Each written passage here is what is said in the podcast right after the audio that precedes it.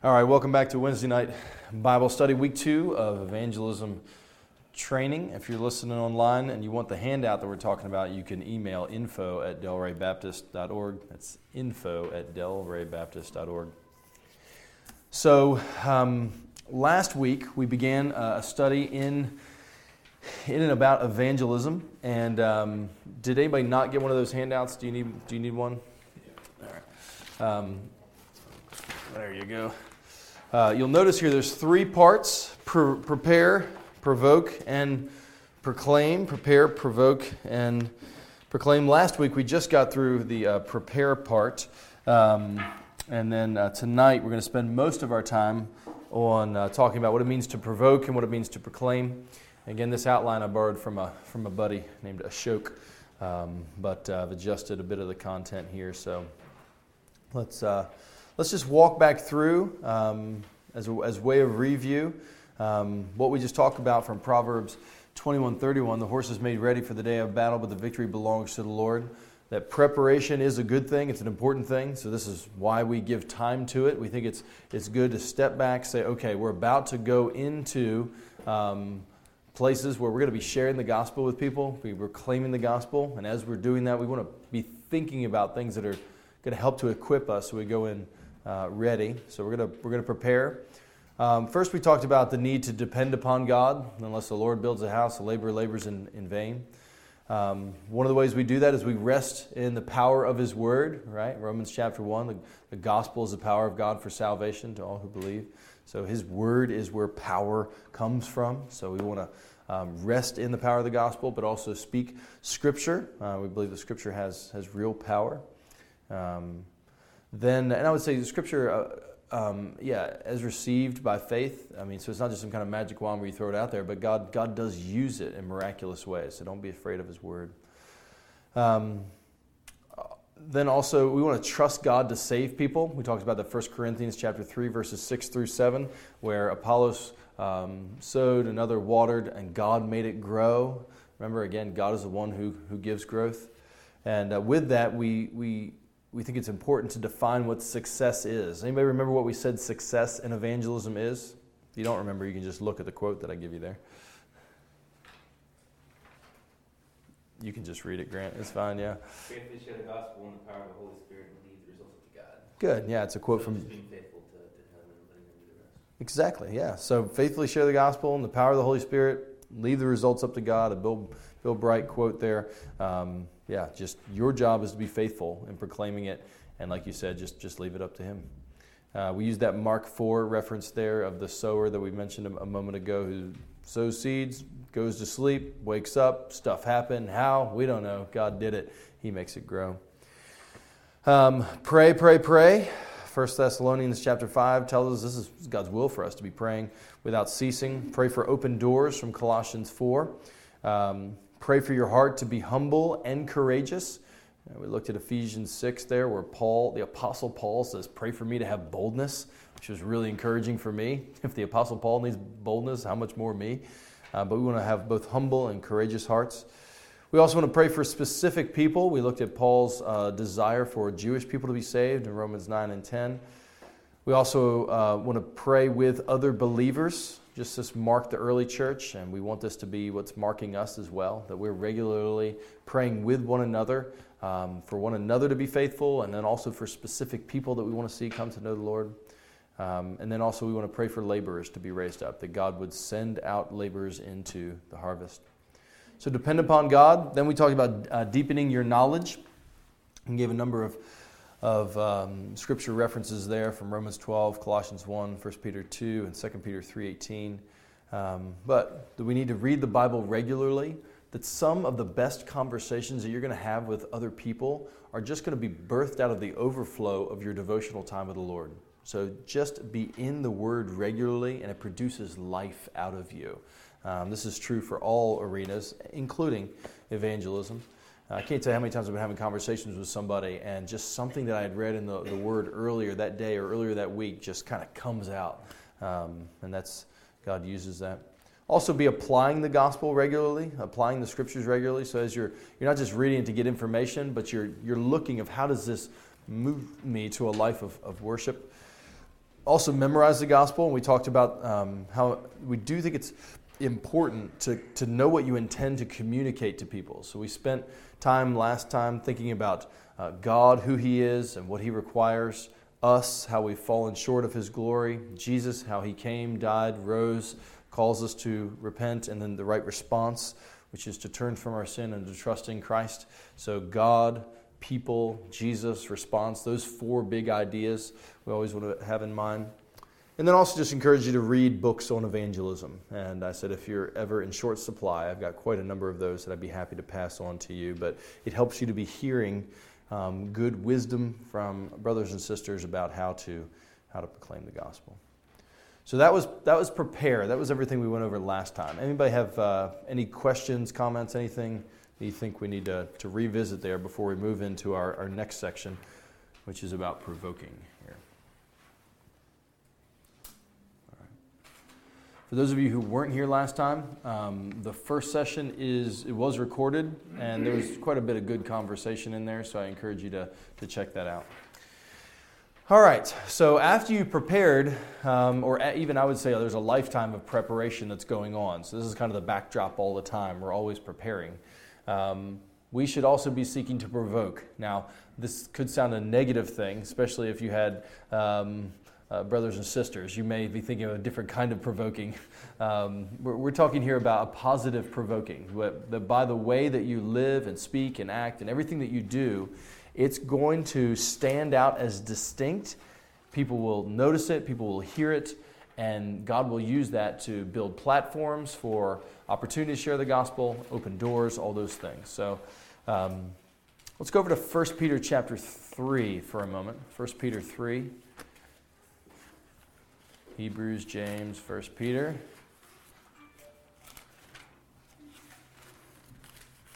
Chapter 3, verse uh, 15 is where we're heading. Let's, um, let's go ahead and pick it up here in verse 14. Somebody read for us 1 Peter 3 14, and uh, let's go actually 14 through 16. But even if you should suffer for righteousness' sake, you will be blessed. Have no fear of them, nor be troubled, but in your hearts honor Christ the Lord as holy, always being prepared to make a defense to anyone who asks you for a reason for the hope that is in you. Yet do it with gentleness and respect, having a good conscience, so that when you are slandered, those who revile you, your good behavior in Christ may be put to shame. Good. So notice here, um, he's talking about suffering for righteousness' sake here. And, and the command in verse 15 is in your hearts, honor Christ the Lord as holy. Or another translation says, set apart Christ as Lord in your hearts. There's a, there's a very real sense in which Christians, this is the posture that Christians have all the time, that Jesus is Lord. He is the holy Lord. He is my Lord. He reigns over me. He is my King. He is my God. He is my Savior. So whatever He says goes. That's what it means for Him to be, to be Lord. Now, when that happens, what's going to happen to your life? Ostensibly, it'll be more moral, more, more loving, more, more like Christ. Yeah, it's going to change absolutely everything about you. I mean, it's gonna. I mean, it's gonna affect everything. All the stuff that you're saying there, and everything else. A to Z in your life is to look different if Jesus is your Lord. Um, now, if that's the case, then he says you need to be ready, always being prepared to make a defense to anyone who asks you for a reason for the hope that is in you. So notice here what is tied to Christ being the Lord of your, your life hope. There is going to be a hopefulness that characterizes the Christian that's weird. Just when the whole world's going to pot, I mean, everything is just going downhill, everything's on fire, it's a big dumpster fire. Christians are not, not unaware that things are hard, not desensitized to it, but are, in a sense, a very real sense, sustained in a hopeful way because we know that this is not the end of the story. right? Now, with when you have hopefulness, joy, freedom, life in the midst of dark days because Christ is your Lord, what's going to happen to everybody who's around you? What's wrong with you? right? What, why? Why do you have peace in the midst of such affliction? What's going on, right? And this is where he says you need to be ready to have a defense, to be able to explain this is, this is what's happened to me. This is why I have this is why I have hope. Now, how does he tell you to do it there in verse 15?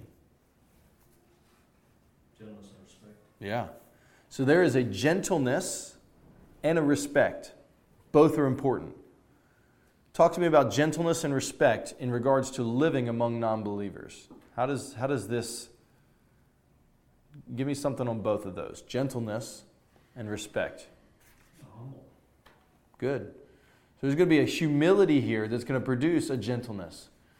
Um, a humility, and, and what else?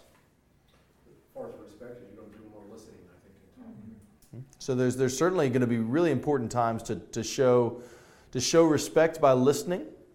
Yeah. I mean, certainly we as Christians believe we, we, we don't know all things, but we do know the most important things, not, a not exhaustively, but we know the truth of the gospel, right? But a way to show respect to other image bearers is to listen, to ask questions, to learn about them. I think it's a really important thing to do. Um, now that doesn't mean that all you ever do is listen. That can also that can be a way out where you're just always the learner. Oh, tell me more. You know. Um, well, there's a place for that, but there's also a place to, to, to speak, right? And as you do, we do it with gentleness. Now, this is where I think the, the bigger your God is, and the more you really believe the proverb that we started with um, about the fact that, yeah, the horse is prepared for the day of battle, but the victory belongs to the Lord, the more do you really believe in God's sovereignty, that He is the one who changes hearts, the easier it is to be gentle, the easier it is to be patient, the easier it is to just rest and to not feel like you've got to just shove it down somebody's throat or just jab, get jabs in there at people because you realize, wait, the Lord, the Lord has been so kind to me, so gentle with me, so patient with me. What this does is it produces a, a posture among non believers that should be bold and courageous and gentle and compassionate at the same time. So, meekness does not equal weak, weakness. There's, there's a tender strength that the Christian has that's rooted in the hope that Christ is Lord and He's coming back, and by His grace, we have good news that saves souls. Does that make sense? That posture is really important. Because when Christ is the, the Lord of all of your life, it, it sets you apart and it does open doors. God uses that to open doors. What's kind of neat is, is God gets the glory in the preparation for battle, Mm-hmm. and He does everything to win the battle through Mhm. whoever He uses. And the same thing occurs in this. Mm-hmm. So you've got battle and you've got humility. Yep. Both ends of the spectrum. Yep. That's good. That's a good word, Brian. Now, the way that we're going to interact with people with this posture is going to show up in both how we speak and how we live. Okay, so let's let's look first here at how you you speak. So if you're in 1 Peter, hang a left to Colossians, Colossians 4, Galatians, Ephesians, Philippians, Colossians, chapter 4 just because I don't think we're going to read it again, let's start back up at verse 2. Some really important verses here when we think about evangelism. So I'm going to read for us 4 2 down through 4. Continue steadfastly in prayer, being watchful in it with thanksgiving. At the same time, pray also for us that God may open us, open to us a door for the world to declare the mystery of Christ, on account of which I am in prison, that I may make it clear which is how I ought to speak. Good. So keep praying. As you're praying, be watchful, meaning you're expecting God to open doors. Also, pray that God would open doors for the Word, the Word of God, to be declared, um, and that He might make it clear in how He ought to speak. So, those are great things to be praying about. God, open doors. God, give me the words to say. God, know me, help me to know when to say, what to say, how to say it, right? Um, now, with that, then verse 5, go ahead. Keep going, Brian. Uh, walk in wisdom toward outsiders, making the best use of the time.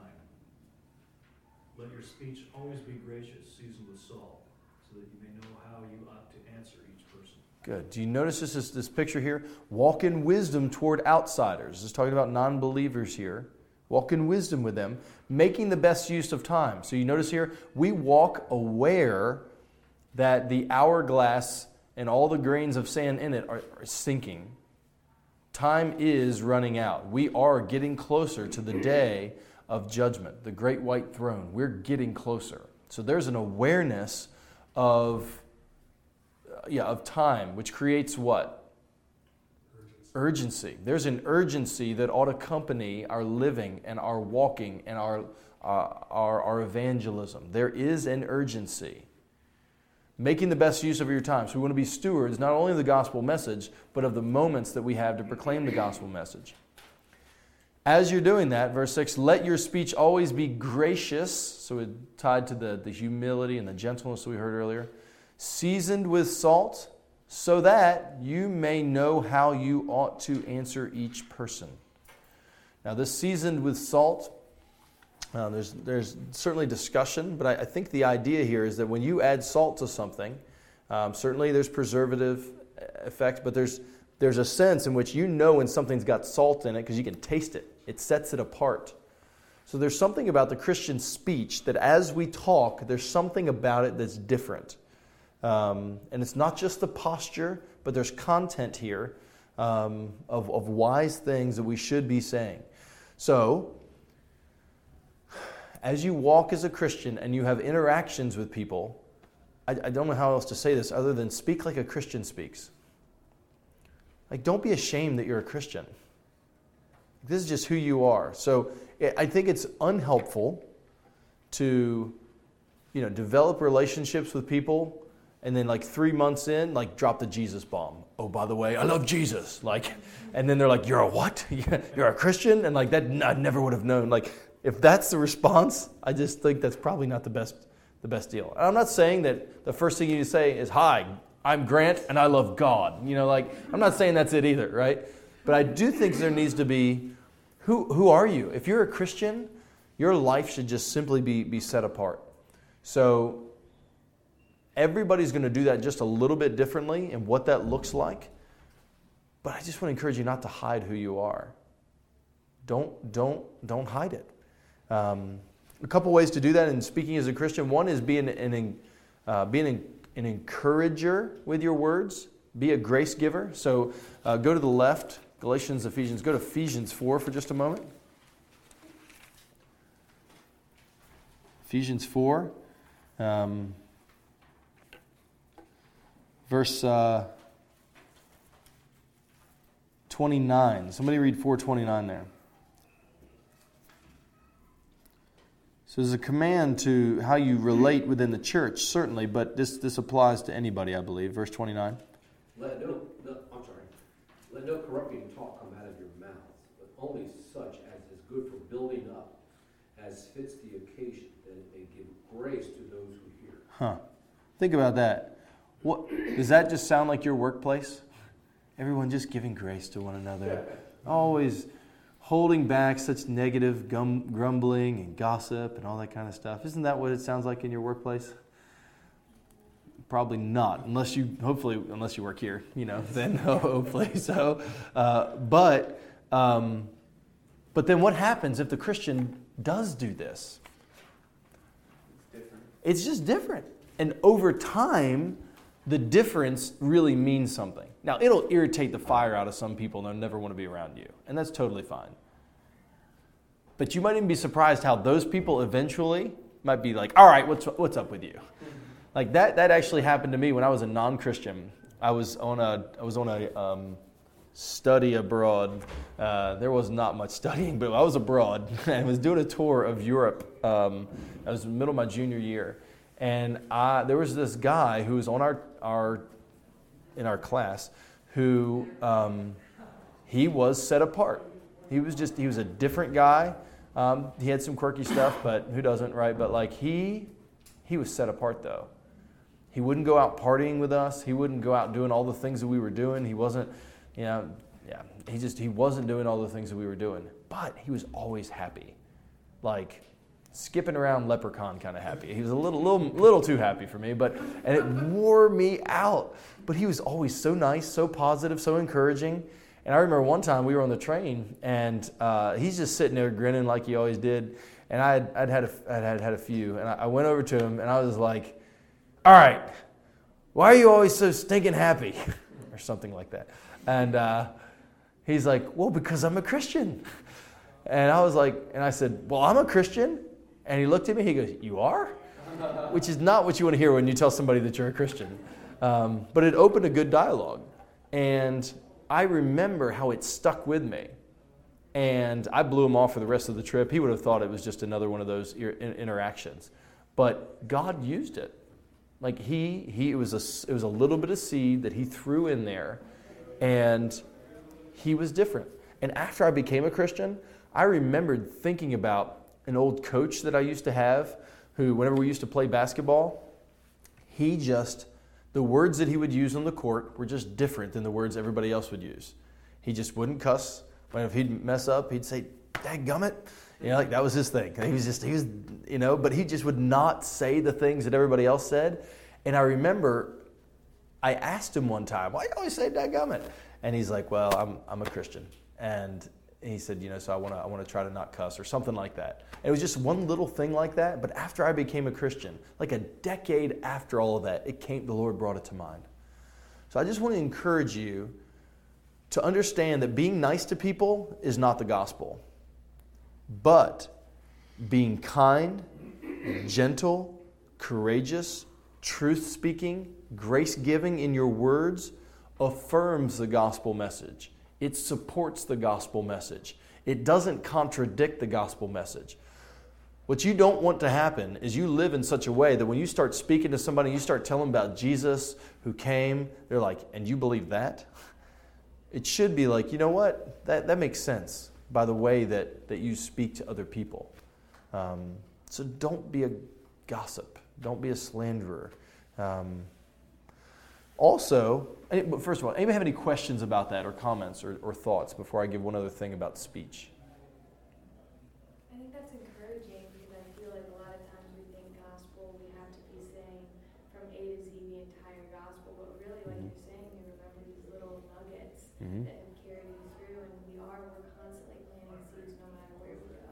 Mm-hmm. What we say, what we do, people are watching. Yep. Yeah, I think it's, it's very true. And, and, and obviously, I'm not saying that we don't need to speak the gospel. We do need to, we're going to get to that, proclaim the gospel. But you're 100% right. And we should be encouraged that God uses all these little things. Um, so, so be mindful of that. It's good. So, maybe one question for clarification is um, clearly don't gossip is, is understood. Um, it, it could be understood as gentleness or, or how we speak is sort of being just this mellow, mm-hmm. flat line, if, if, one were to take it to that extreme, right? Yeah.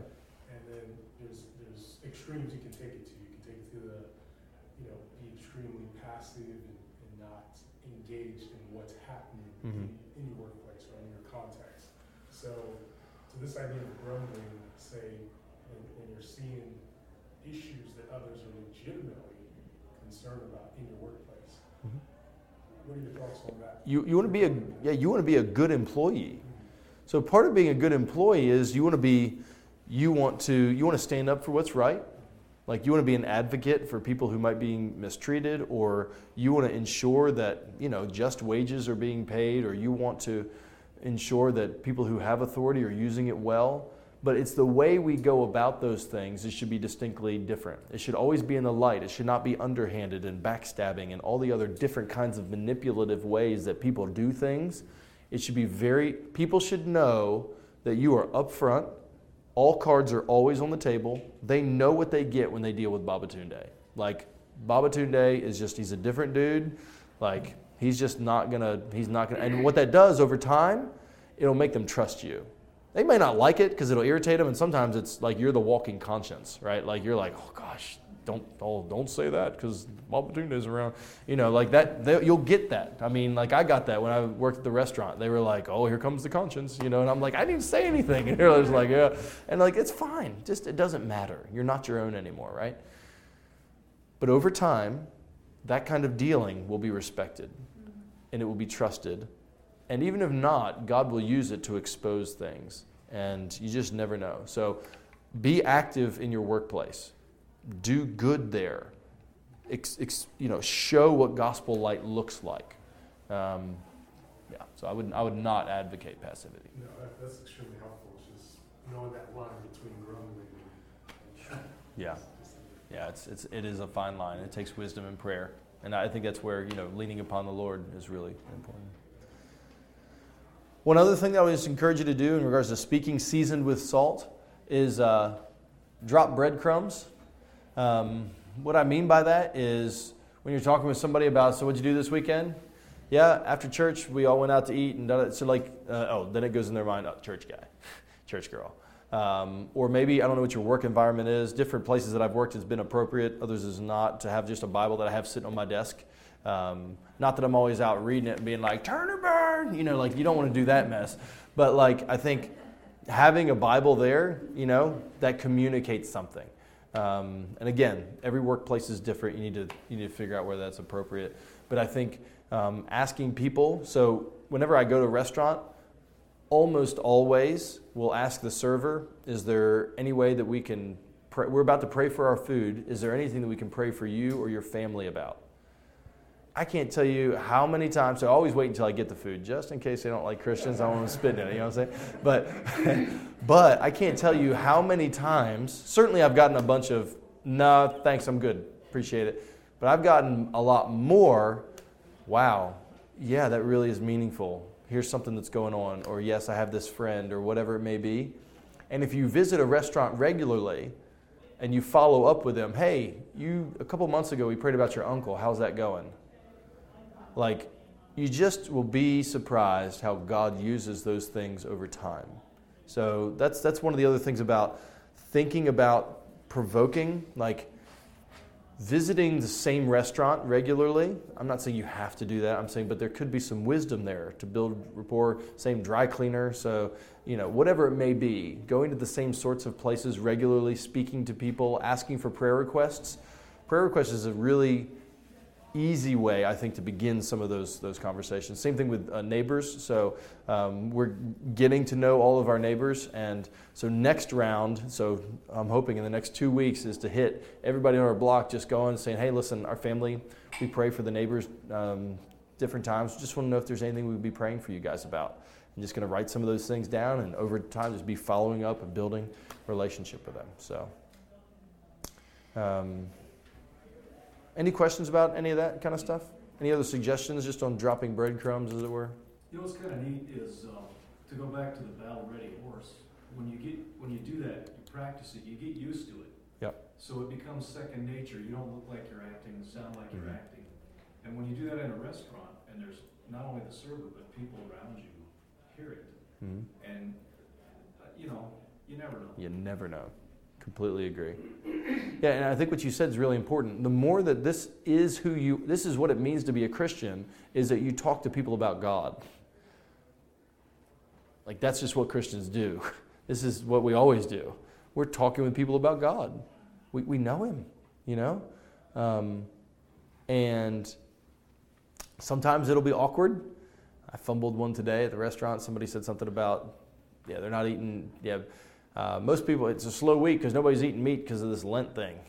And I was like, I, sh- I should have come up with something better. I was like, well, we're Baptists, we eat whatever we want.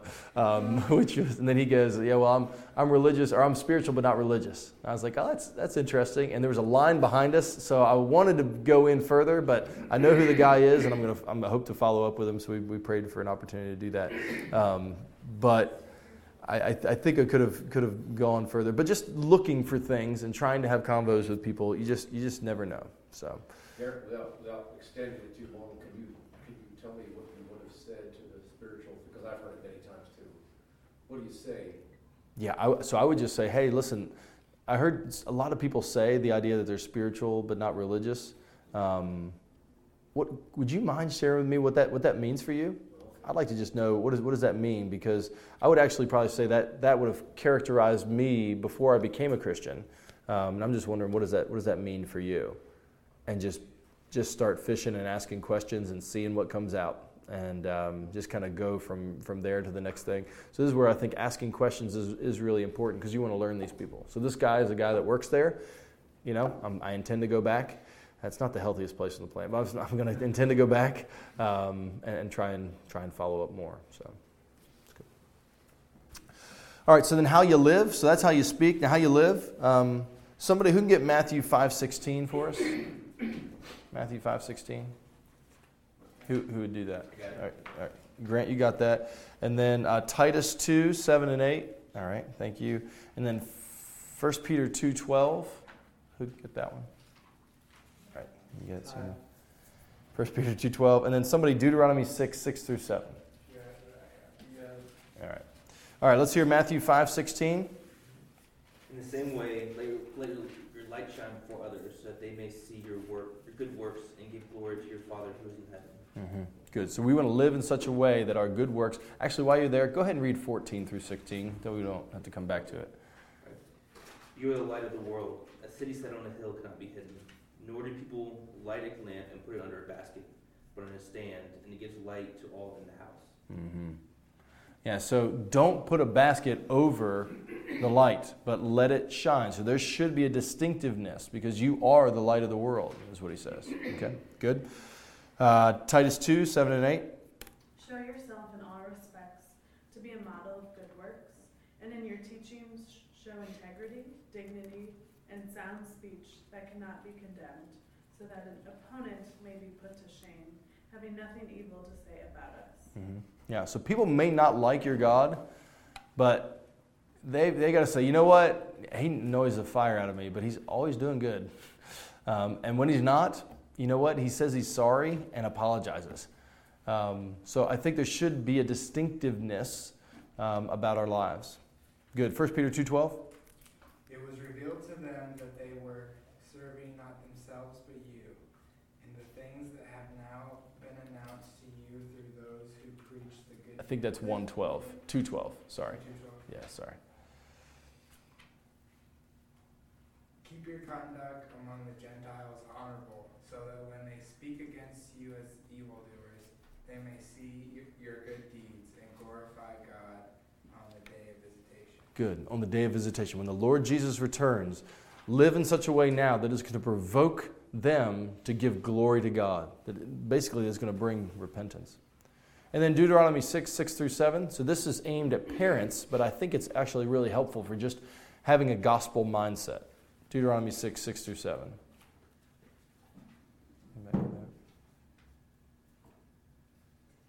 Anybody get that one? No? Deuteronomy 6, 6 through 7. Anybody beat me there? These commandments that I give you today are to be upon hearts. Impress them on your children. Talk about them when you sit at home and when you walk along the road, when you lie down and get up. Good. So notice there, that's gospel life. You have commandments, they're to be on your heart, and you take them everywhere you go. So, this is a really, just if you want a holistic picture of what the Christian life is to look like. To everywhere you go, you're interacting with everybody and everything with the mindset that Jesus is Lord, that God, there's one God who we are to love with all of our hearts, soul, mind, and strength, and be loving our neighbors ourselves, and that affects everything. So that affects the way that you neighbor, the way that you work, the way that you play. It's the way you play basketball or soccer or whatever it may be. Um, it looks different now because you're a Christian. Um, and yeah, all this to say, you want to be provoking interest in the eyes of others by the way you're speaking and by the way you're living. And this, this seems to be a pretty, pretty solid theme throughout the Bible that your life should look different, sound different, uh, be different for the glory of God and the good of others. So, as you're preparing, you also need to be living a life that is provoking interest in the gospel. And if not interest in the gospel, at least not offense to you um, with some kind of spiritual BO where you just kind of, you know, in your pride and self righteousness, strutting around thinking like you've got it all together. But there's a humility here that's intriguing. Anybody have any questions or even testimonies of ways that God has um, either used this sort of um, evidence to stir others or, or, or any questions at all? When, when you said you can apologize also if you Mhm. do something, I, I had an incident last week with my oldest brother. We were walking down the uh, supermarket and somehow we got talking about the purpose of life. Mm-hmm. And I, I said, purpose of life is to God, and, and he looked, it did, he didn't like it, and he went into his thing about what purpose of life was, and I said, well, listen, if it doesn't, if what you say doesn't comport with the Bible, then what can I say? And then it kind of, we cut it off, and I did apologize to him the next day, I said, you know, rude, you know, uh, sorry, if, you if you don't mind, could you please, you know, through email, offer me what you think the purpose is? Hmm. And he did. Yeah. So I have to uh, respond in a while, you know, Yeah. hopefully much nicer than I did. I think it, I think it's a great example. So there's there's times, yeah, we're just gonna say maybe not say something wrong, but say it in the wrong way. And yeah, I think just being sensitive to that um, is that's excellent, Marty. It's really good. It's good, and God God can use that. He certainly does.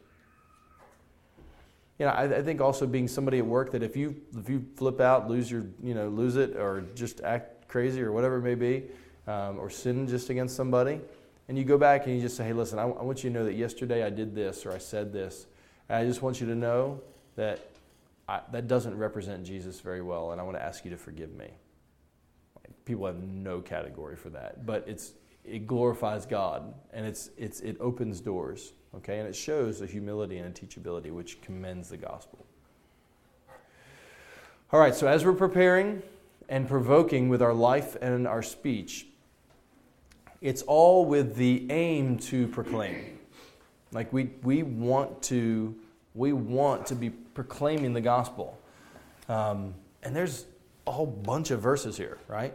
Um, so we just read the Matthew 5, 14 through 16 about not putting a basket over the light. Um, who'd read Matthew 28, 18 through 20 for us? Who can get that one? All right, Baba Tunde. And then who wants to get Acts 17, 30 and 31? All right, thank you. Romans 10, 14 through 17. Thank you, Grant. 2 Corinthians 4, 5, and 520. All right, thank you. Uh, Ephesians 6, 18. All right. Colossians 128. It's one of my personal favorites. Anybody want to do that? All right, good. And then 1 Peter 2, 9.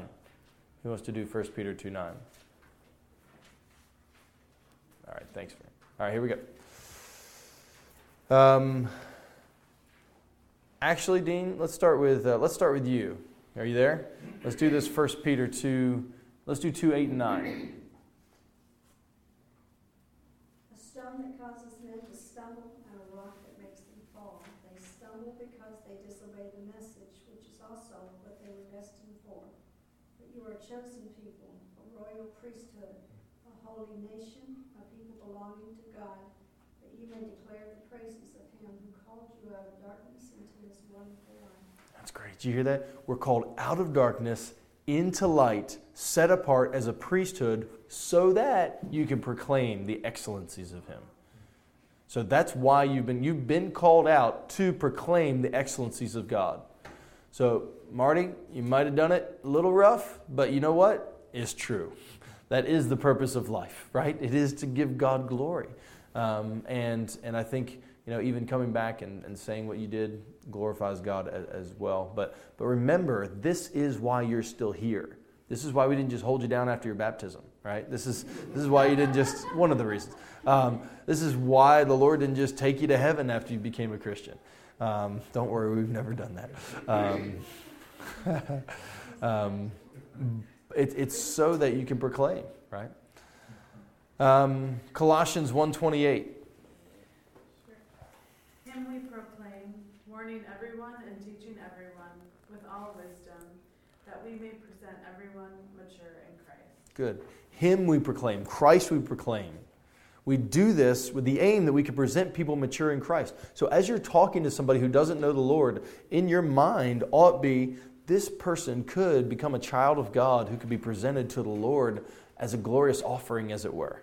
Um, not that, now, they're not projects, they're people, they're not targets. I mean, they're, they're, they're, they're, human, they're people, creating God's image.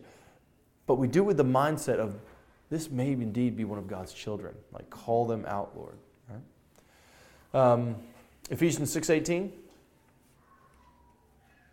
Praying at all times in the Spirit with all prayer and supplication.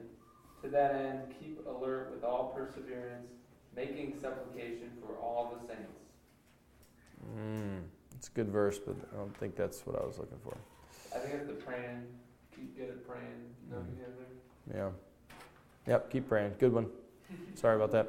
Second Corinthians chapter 4, verses verse 5 and then 520. For what we proclaim is not ourselves, but Jesus Christ as Lord, Mm-hmm. with ourselves as your servants for Christ, for Jesus' sake. Therefore, we are ambassadors for Christ, God making his appeal through us. We implore you on behalf of Christ, be reconciled to God. Good. So, so picture that. Your job, what's an ambassador? An, an ambassador is a representative where? In a foreign land. You are ambassadors of heaven in a foreign land, calling out, be reconciled to God. Like this, you're there as a peacemaker, calling out to people, be reconciled to God. He has acted on your behalf in Christ. Romans 10, 14 through 17. How then will they call on him if whom they had not believed? And how are they to believe in him of whom they have not heard? And how are they to hear without someone preaching? And how are they to preach unless they are sent? As it is written, How beautiful are the feet of those who preach the good news. But they have they have not all obeyed the gospel. For Isaiah says, Lord, who has believed what he has heard from us? So faith comes from hearing, and hearing through the word of Christ. Good.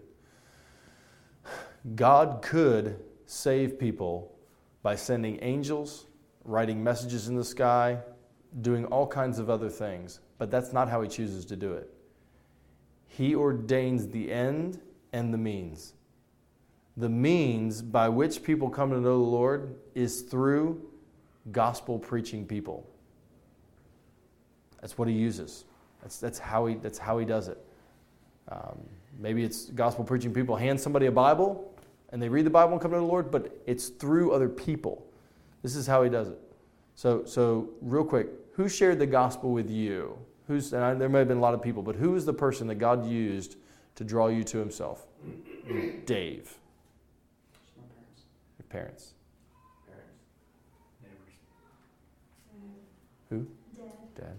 Probably Luis. Luis. Jason. Youth pastor and then my father. Parents and Bible conference leader. Oh, parents and pastor's wife. Everybody in here heard it from somebody. That's the way it works. So God uses you. You, you speak the word. That's how they hear. Okay? Acts 17, 30 through 31. The times of ignorance God overlooked, but now he commands all people everywhere to repent, because he has fixed a day on which he will judge the world in righteousness by a man whom he has appointed.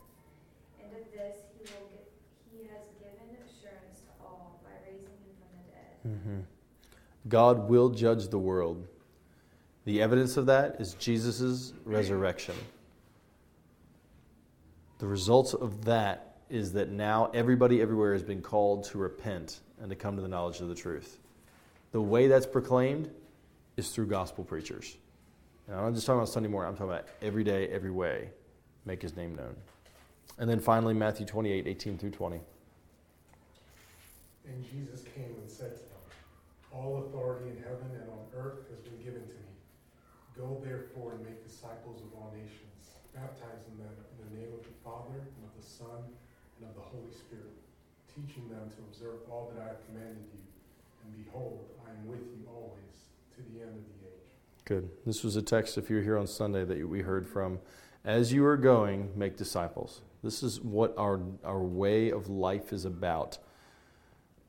Not fearful, but trusting that He is with us to the very end of the age. So do your preparation, but know that the battle belongs to the Lord. So proclaim, just as these words say, right? Get out there.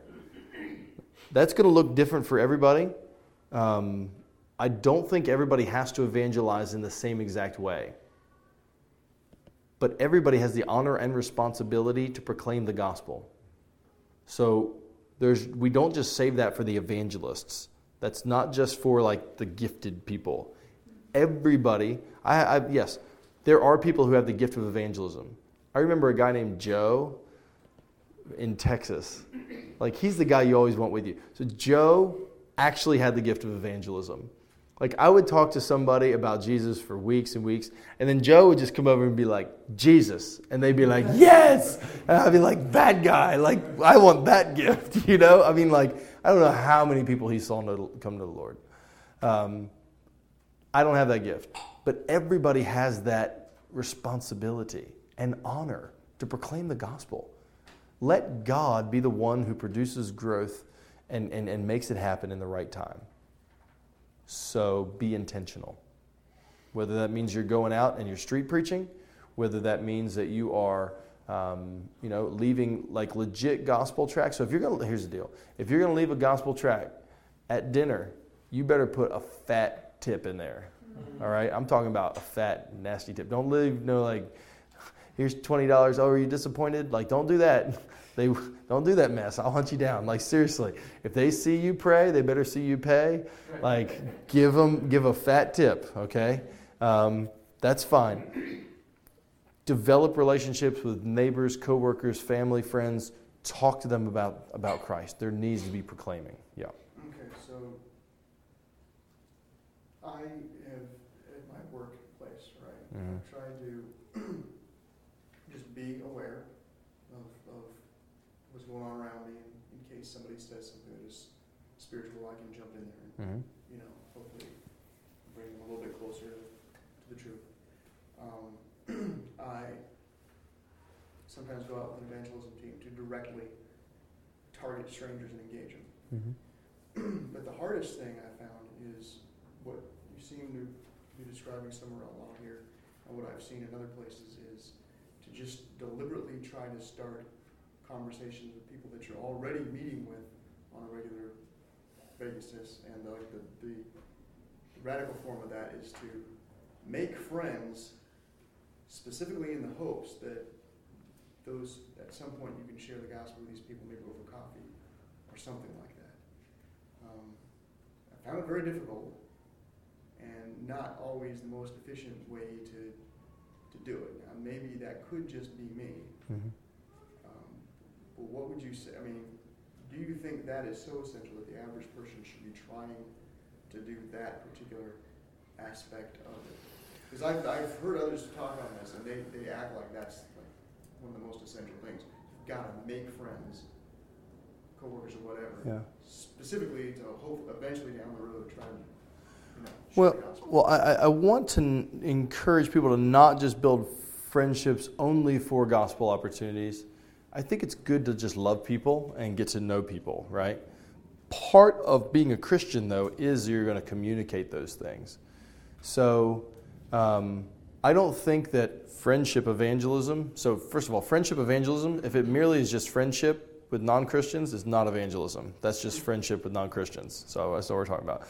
But we are talking about having evangelistic relationships with friends. So, you know, I have a number of people who try to do that with. It just, I think the issue is it just takes a long time. And that's okay.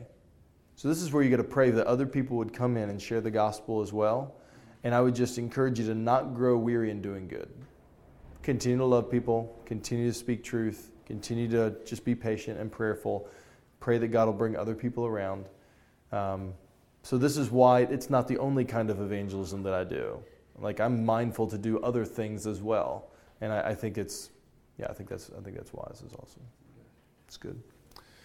Also, another thing, I encourage you to get together on this. So, you know, you mentioned going out with other people. I think that's good. So, we, you know, people do that here. Uh, if you come on Sunday nights, you'll hear about different people who are going out in different times and those kinds of things.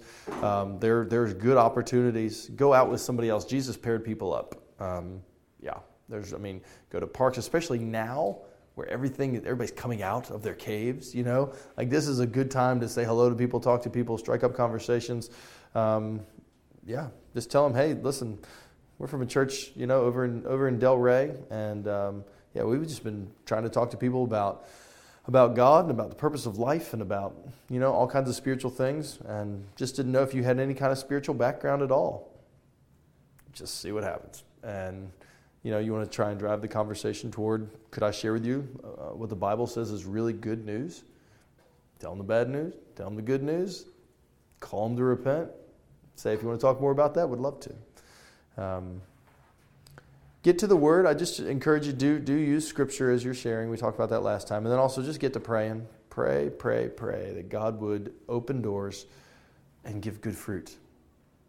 Pray, pray for it. And I'm I, just to be honest, I've been really encouraged watching people praying over these past past you know 10 days or so and and the emails because i'm soliciting things. So if you have opportunities that have come up send them to me. I'd love to to hear more about it but it's been encouraging to watch god move. I think i think things are happening and my prayer is that this will develop more of just who we are.